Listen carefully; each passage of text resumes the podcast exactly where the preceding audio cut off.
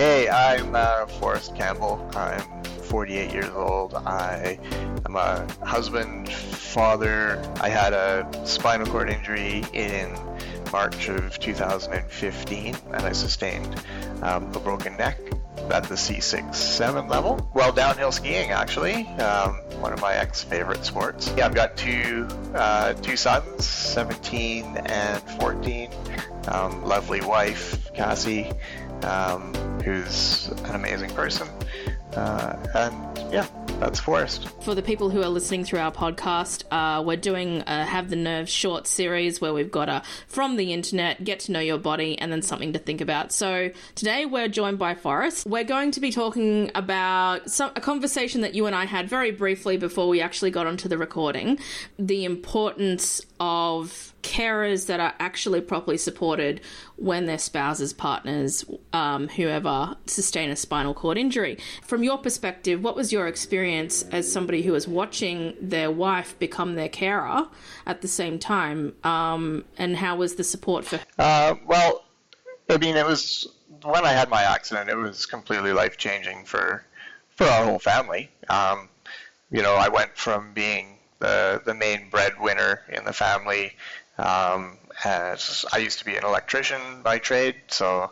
I was running my own company, working, you know, five, six days a week, um, being active with the children, getting out, doing things all the time, and having that physical presence around the house. Um, after my injury, obviously, that ceased, um, and that landed all on pretty much my wife's shoulders especially all the physical stuff around the house. I mean, we were living in Canada at the time, so shoveling snow, anything like that. Luckily, we had really good neighbors that came and helped us out. But what really I saw was the biggest, one of the biggest downfalls is as people with injuries, we are given an incredible amount of supports pre or post post injury.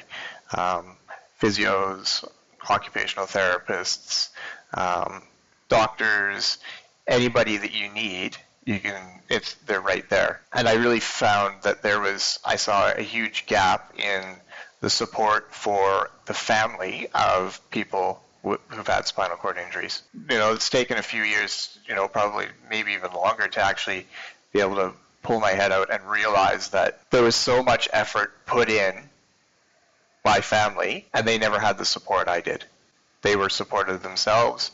Um, and I feel like there's a gap in the system there where family, uh, even friends, um, you know, of people with spinal cord injury, traumatic injuries, um, have some support. Because you're entering into a a whole new life, right? And so you're talking about how your wife is shoveling snow out the front of your house and taking on a lot of the physical um, stuff that you were taking on. Was there anything actually on offer at the time? Well, when I had my injury, I was in Canada um, mm. skiing there, and when I had, I was helicoptered off the ski hill to a local um, hospital, and then from there ambulanced to a major center where I had all my surgeries and everything. Um, but there really wasn't anything to help with the family. Like, um, there's no um, you know psychology. There's no, I mean there were there were some people there that were, you know, quote unquote supposed to support, um, but their idea of support was you know bringing in a shitty piece cup of coffee and hmm. going here you go and walking out the door. You know there wasn't really any any true support where um, they felt comfortable or peer support even like other people that had been in the same situation. There just wasn't anything. And i saw my wife slowly but surely become just really really upset. She just didn't have the the support there that she needed. And neither did my kids. Like the the two boys they they were just as you know they were so young. They like my youngest was probably five when that happened.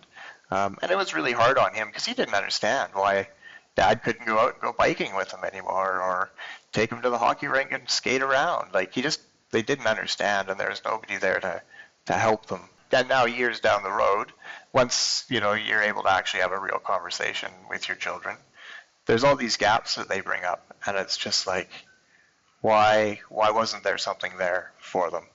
Did your wife uh, and yourself have a conversation about like a, a, frank conversation about the struggles and like did did you go and try and find people in in in similar situations or anything like that independent of any you know doctor or whatever trying to help you? I mean there is a there is a peer community of you know people with spinal cord injuries in Canada as well, similar to the Spinal Cord Injuries Australia here. You know, there's always you know one or two people that you can you can talk to, um, other family members that have had similar situations. Um, but I mean, it's always a little bit different. Like every situation is going to be a bit different. So some of the people that I was in my rehab center with were one was a young guy. He was only 18 at the time, so it wasn't the same. Like we became friends with his mom and dad.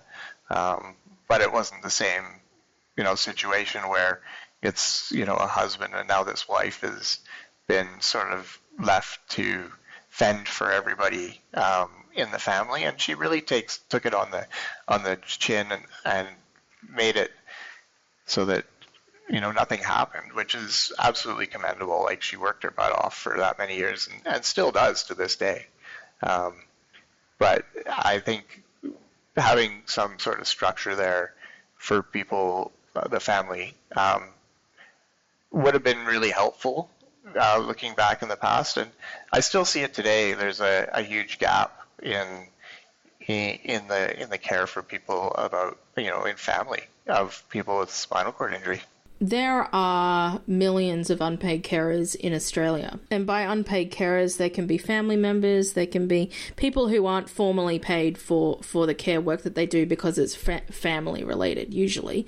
There's a lot of people that uh, will suggest things like maybe you can go to a group online or maybe there's something online. Did you try, did you and your family try to find a community uh, online? And if so, how, how good was it? And you know, what what do you what were your thoughts? Well, when we were in, in North America, my wife did find a bit of a community online, and it was horrible. It was it was horrible. They just pegholed themselves into, you know, being this care person, and that's what everything is about. And the individual is lost.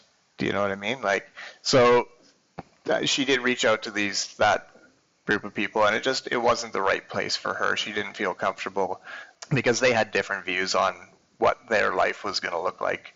You know, they were in it for the long run. They didn't care, um, and they would sacrifice them their own personalities and selves to be uh, the wife, and that's what the T-shirt was, the wife. You know, and so it wasn't supportive. There really wasn't anything else like mainstream. Like everything else was like, oh, go see your GP. He'll get you set up with a, you know, a, a psychologist. Um, but at that, you know, you go see your GP and you get this random psychologist that has no idea. It became really frustrating because she would go and she'd see somebody or a peer mentor or something, and they and she'd come back and go, they have no idea what I'm talking about. There's no commonality. There's no um, lived experience. I guess would be the the word.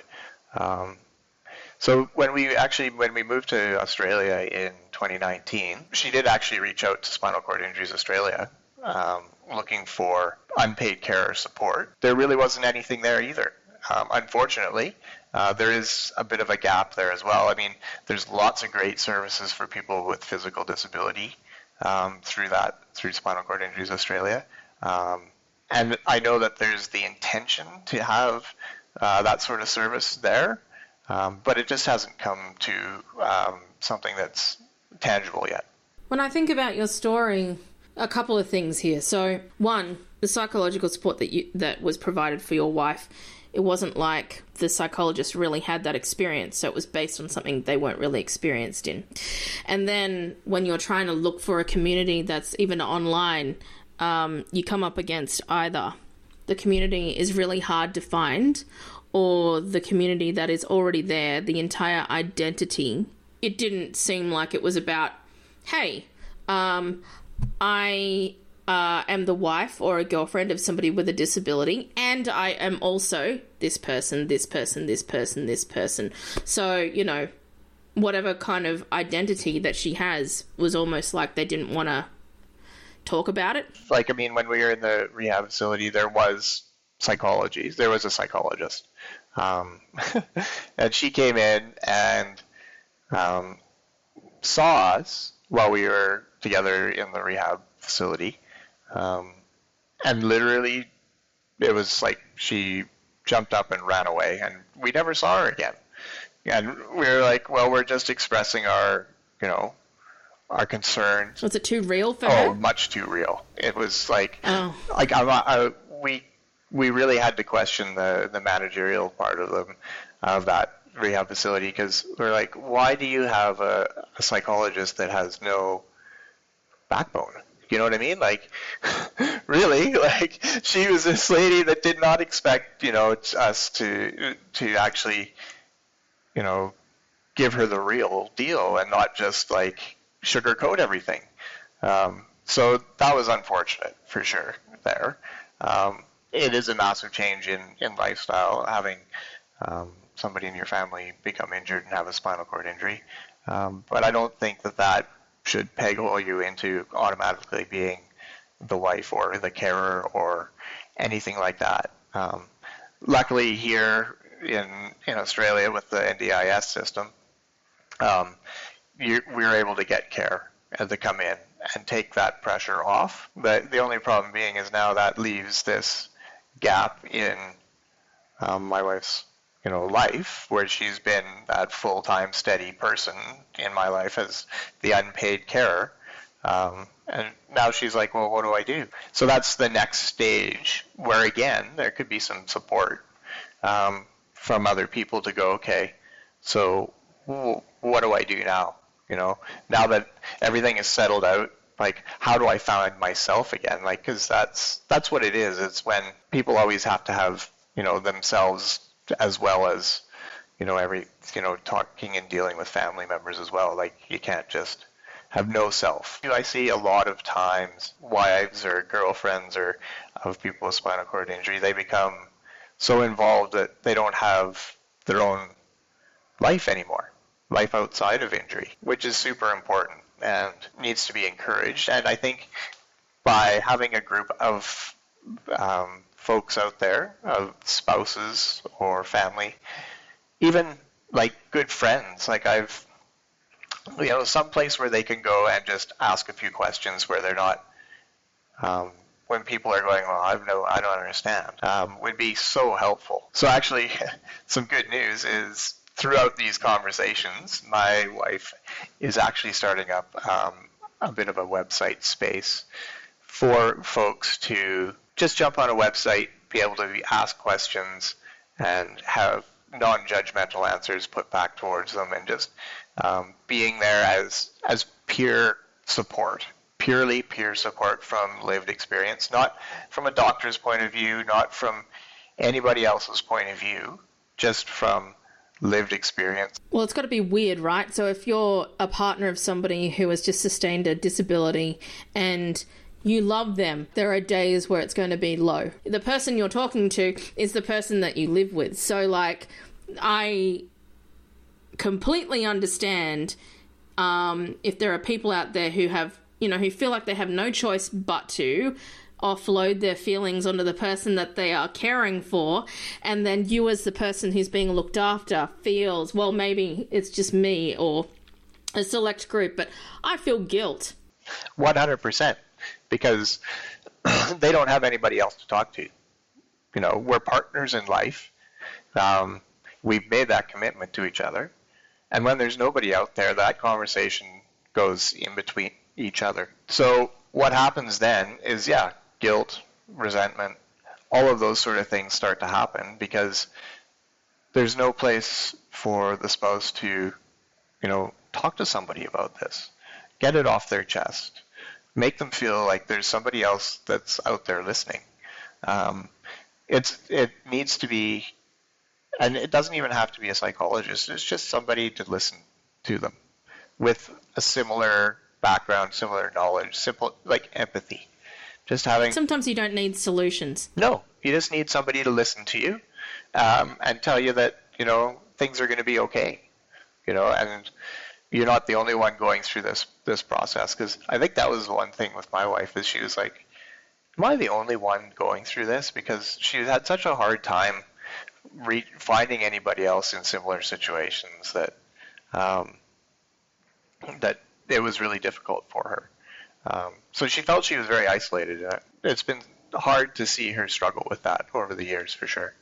Yeah, because I mean, uh, even even from a carer perspective of somebody who is any any family member at all, and any situation, you know, the pressure on you to be able to take on everything becomes so real and you get in, in your head so severely it wouldn't surprise me if even if you you are a super a superhero and you're doing everything you can for everybody in your in your wife's situation. It's you your two sons it's her and it's the house and it's like working and it's all this other stuff right? For a lot of people it could be that they feel like they're not doing enough when they're already doing heaps if not more. Well the list never ends right? Yeah the list never ends. And so she's constantly, you know, try to paint the house and, you know, cook dinner for the kids and myself as well, because I do need a bit of a hand when it comes to that sort of things. Um, and it gets overwhelming for her. It just gets to the point where, you know, there's so many things that she sees around that need to be done. Um, it, it turns into an overwhelm and things just she it'll it'll end up making her shut down. I think what should have happened is there should have been someone when we got to the hospital in, in Calgary, that's where it was after the uh, accident and the long, um, crazy ambulance ride in there. Um, uh, it would have been really nice to actually have like a support team for family already set up, briefed, ready to go. Um, rather than having somebody who was on call came in because we showed up there late at night with the ambulance. Um, this peer peer support person or support person came in. It was two in the morning. They didn't want to be there. Um, they offered my wife a cup of black coffee from powdered coffee, um, and they should have had somebody there that was like on board. Do you know what I mean? Like that had some sort of actual um, want to be there, or you know, care. I think is what it was. Um, and I think it was really just a lack of of knowledge on everybody's part what what was actually happening like um, and then once we made it from like acute from like ICU intensive care into you know more the rehab facility we were actually hoping that you know they'd have internal psychology and and a team that of other people that we could reach out to to um, to get tricks and tips and you know things like that to make the transition a little bit more easy. And there wasn't anything there. They they hadn't even thought about it. And so in a perfect world, having that um, involved in the in the rehab situation would be incredibly good. Um, because a lot of that support in the rehab is all about the injured person, as I was saying earlier. Um, so at the same time as you know the injured person is getting all the support they need, the family needs it just as much.